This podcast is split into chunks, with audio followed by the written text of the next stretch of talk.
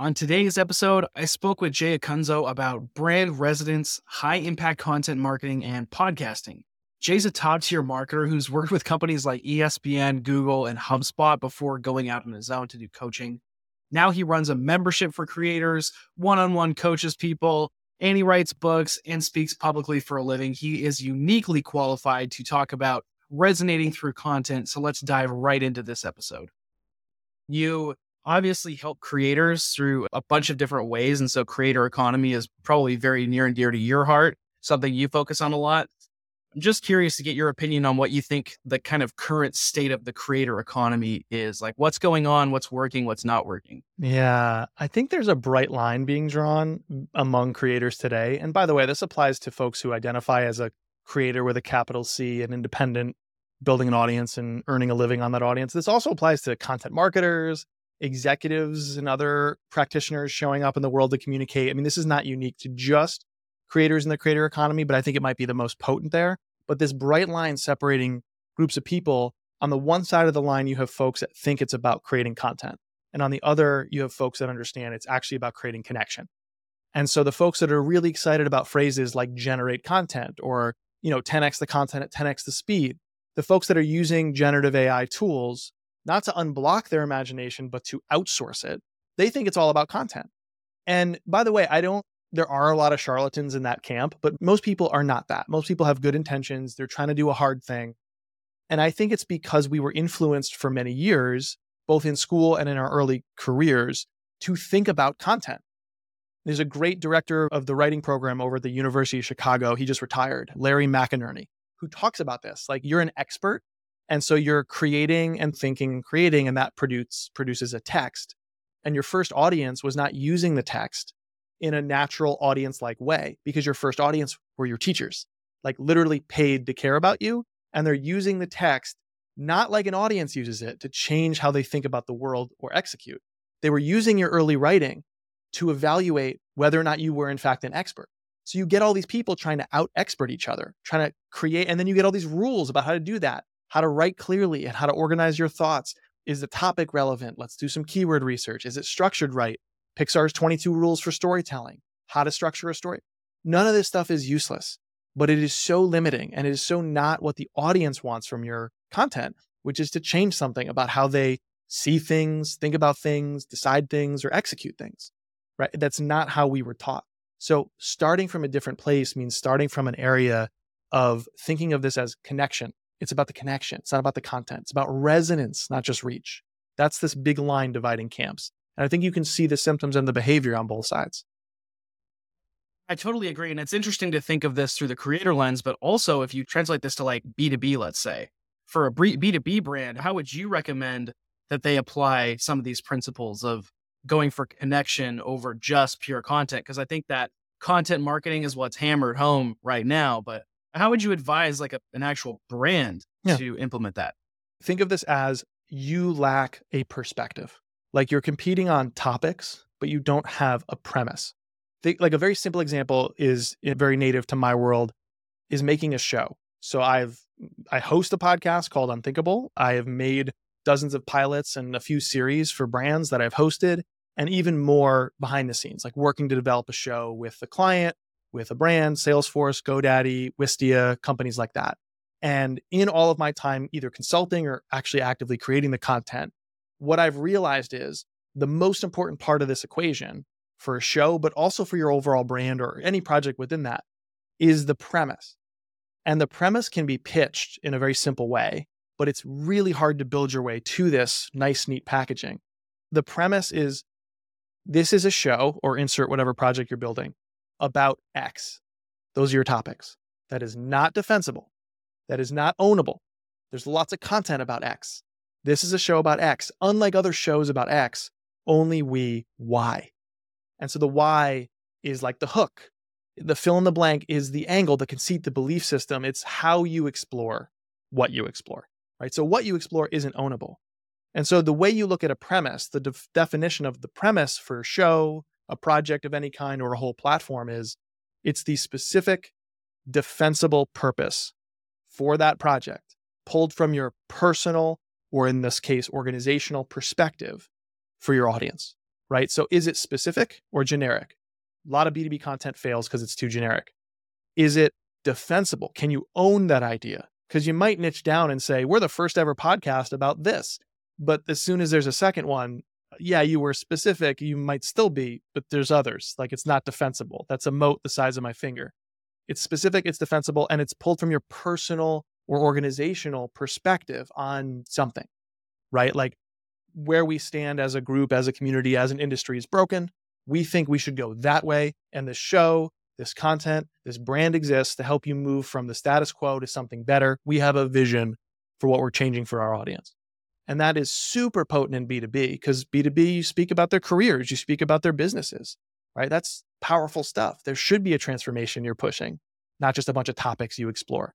So the sum up to all this ranting, Blake, is we need to stop trying to out expert everybody. Like generalized expertise is totally commodified. What you need to do is imbue that expertise with some kind of personal perspective. And the way others access that perspective is through the premise of a show, of a newsletter, of a video series, of a whole brand. That's what we need in B2B. We need to get better at premise development. I like the concept of make, making a show, and it almost naturally kind of gears toward making a video just because, like, a show, TV show, whatever but making that clarification you did that it could also be a newsletter or wh- wherever you're telling your story. And you've done this through many different mediums, but I want to talk about podcasts. So for Unthinkable, how did you apply these principles to building Unthinkable from yep. from the very start? Like what did that process look like for you differentiating and making it resonate? I think premise development and idea development in general, when you can feel your own frustration with something, that's a great place to start. That's like lighting a match for your creativity. And the object is not to hold the match. That's what most people do on like Twitter is they just light their frustration on fire and hold it and it burns you and it burns others. That's unproductive frustration. But you can turn your frustration with an industry into curiosity. So you go from a match to like lighting some kindling, you know? You start to have a little bit of a fire going here. And you're like, all right, with Unthinkable, 2016, I'm super frustrated with content marketing because having done it for brands as big as HubSpot, where I was their head of content, to tiny little startups and a community group I ran back then for content marketers. I'd seen it all the different ways. And the commonality I saw was this disrespect for the craft and lack of care for craft. It was all about marketing content, and the content wasn't very good, right? I was frustrated. I lit my match. And then I lit some kindling. Why? Why is all content marketing in a given niche the same? Why is it awful? Why are we not learning from the best in writing and podcasting and video away from marketing? What's going on here? well, the best practices to do it this way. Why are we obsessed with best practices? It means average. It's all it is, average practice, right? Like why?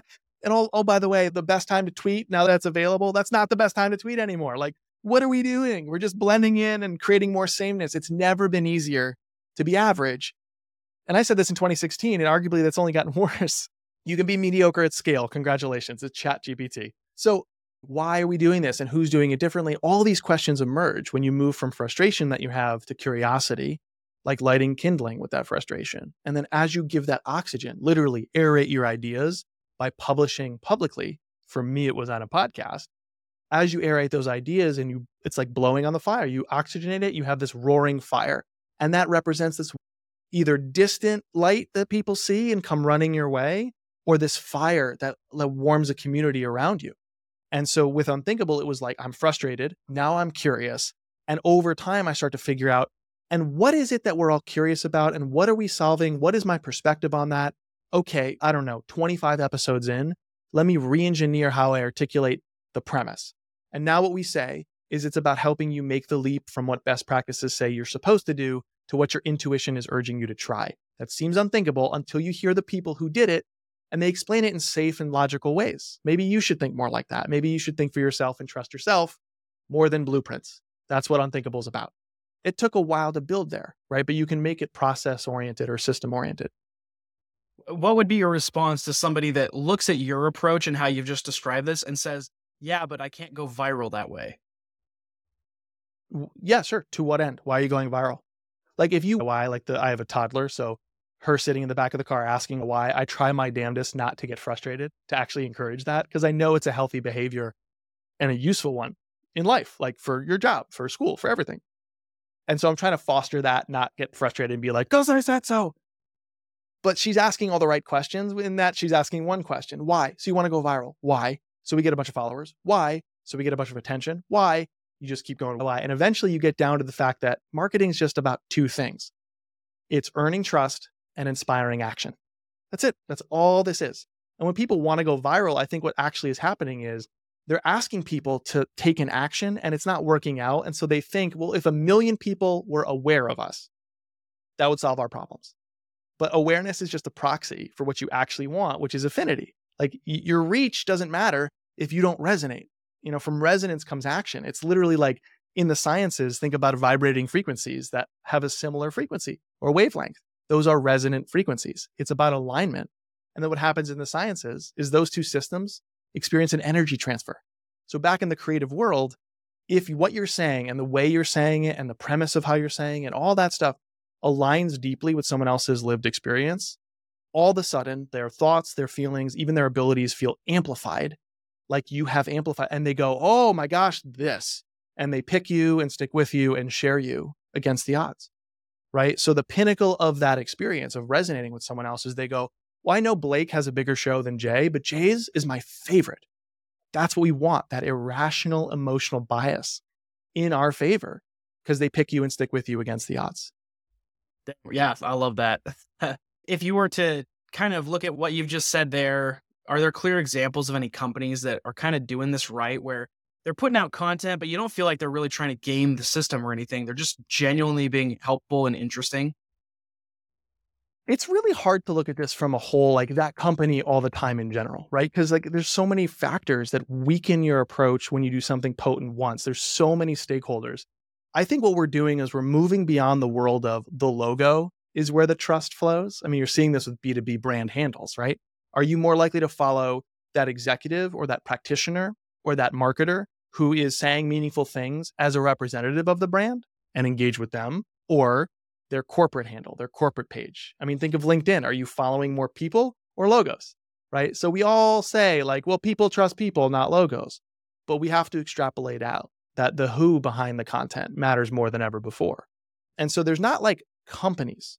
You know, I think about people. I think about Michelle Warner, who is an executive coach, or more so, I guess she's consulting businesses, entrepreneurial, creative entrepreneurs who are trying to build tiny but mighty companies.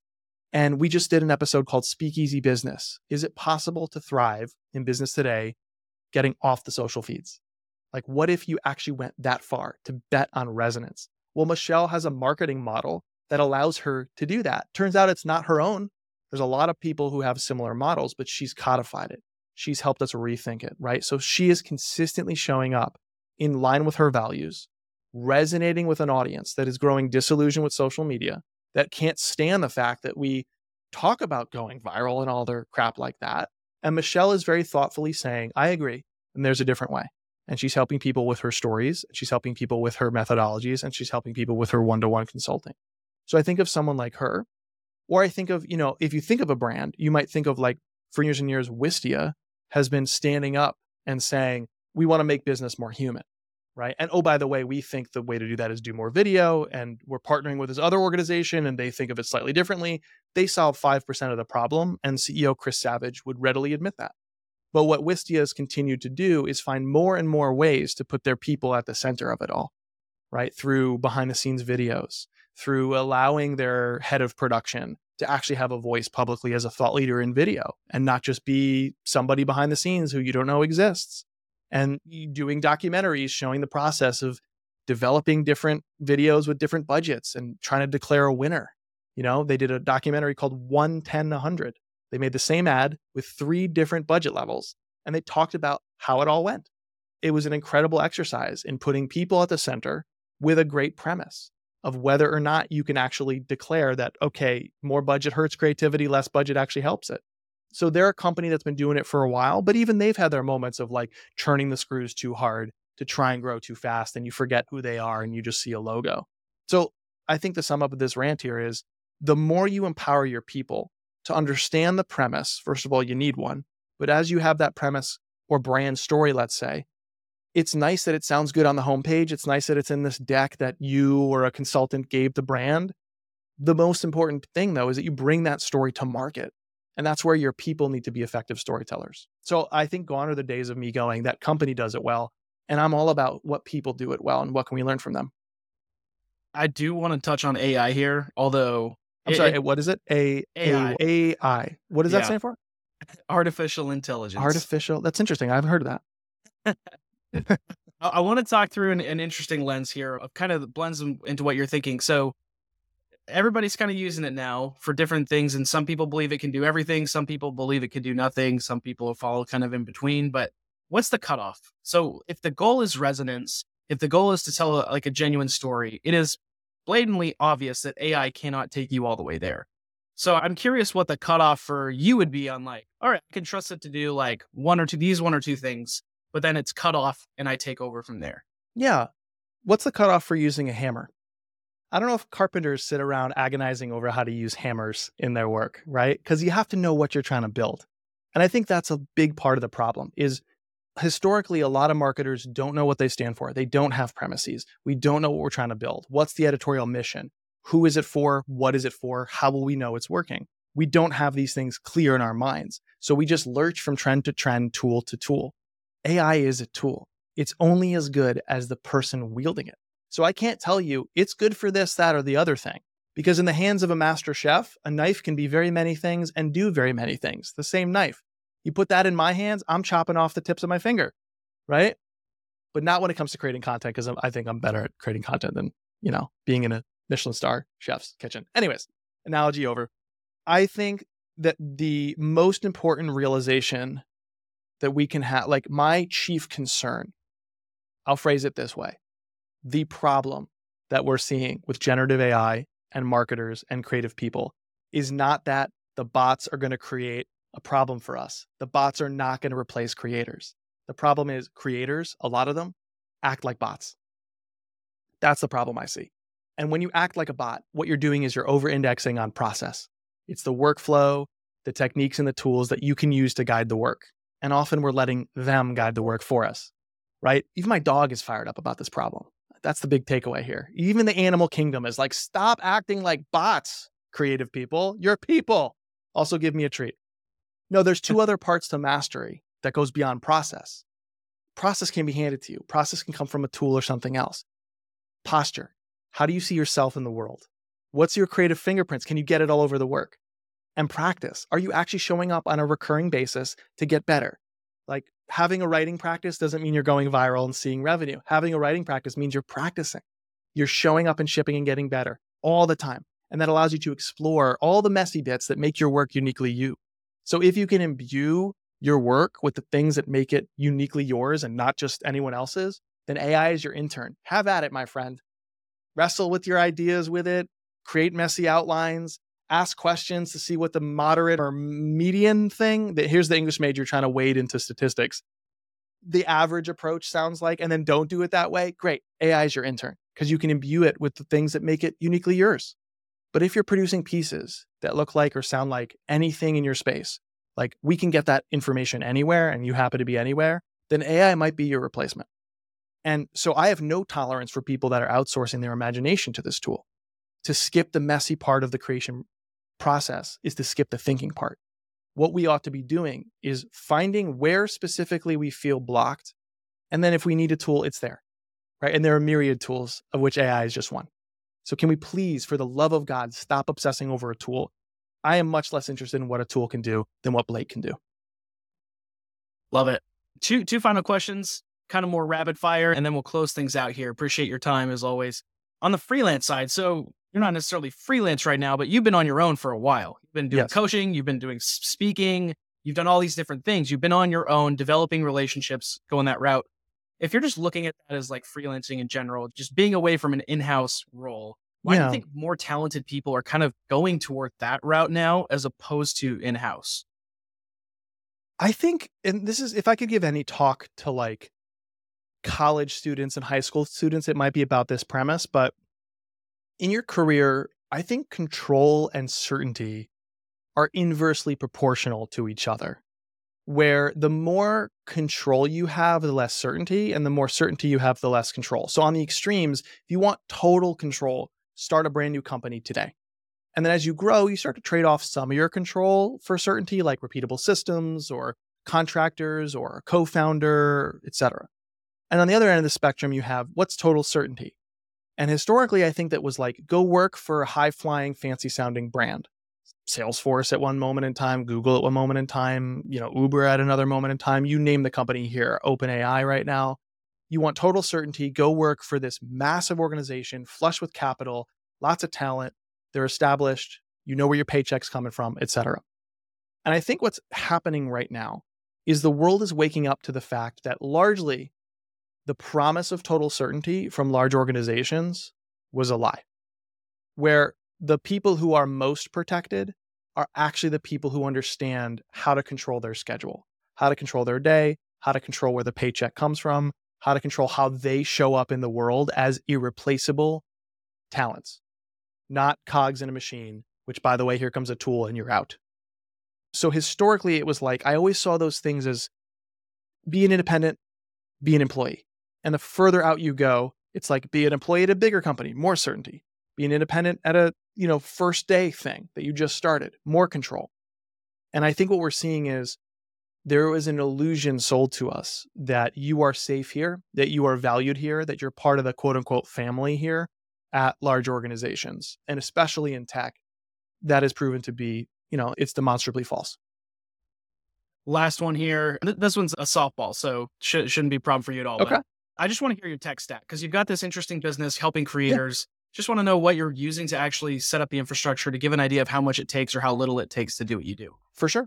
I run all of my so my newsletter is on ConvertKit, my podcast is backend is Simplecast, front end to record is Riverside. Social media I use no tools besides the native apps. I don't do any sort of paid promotion of my work. Honestly, the two most important apps that I have at my disposal one is called Go for a Walk. Do you know this one, Blake? Go for okay. So Go no. for a Walk is when you need ideas, or you need a reframing, or you need a brainstorm session, and you go for a walk. That's one of the tools I most use. It's not technology. It's literally using your legs to go for a walk. That's one tool I use and will die on all the time. And then the other is called, I believe the French call it the notebook or Italian. I think it's a no, no, in Italian, it's a notebook. I'm Italian, so I can do that horrible accent. So I have my notebooks right here. God, I can't believe I'm doing that to my ancestors. I have a little notebook, which is all my to dos, documentation of like what's happening in my day. Then I have these giant notebooks I'm literally throwing up in front of the camera here, massive notebooks where I diagram heuristics and new projects and all that stuff. If I couldn't go for a walk and couldn't write in a notebook, my entire business would collapse because I am nothing if not my ideas. I mean, that's what people are buying from me is my stories and my ideas. Those are my products and anything you use to access that stuff, my podcast, my newsletter, paid clients like coaching or my membership, those are features of my core product, which is my ideas, what's between my ears and how I articulate that stuff. So, yeah, I would say that we are over indexed on tools almost all the time and under indexed on exerting this mushy thing in between our temples.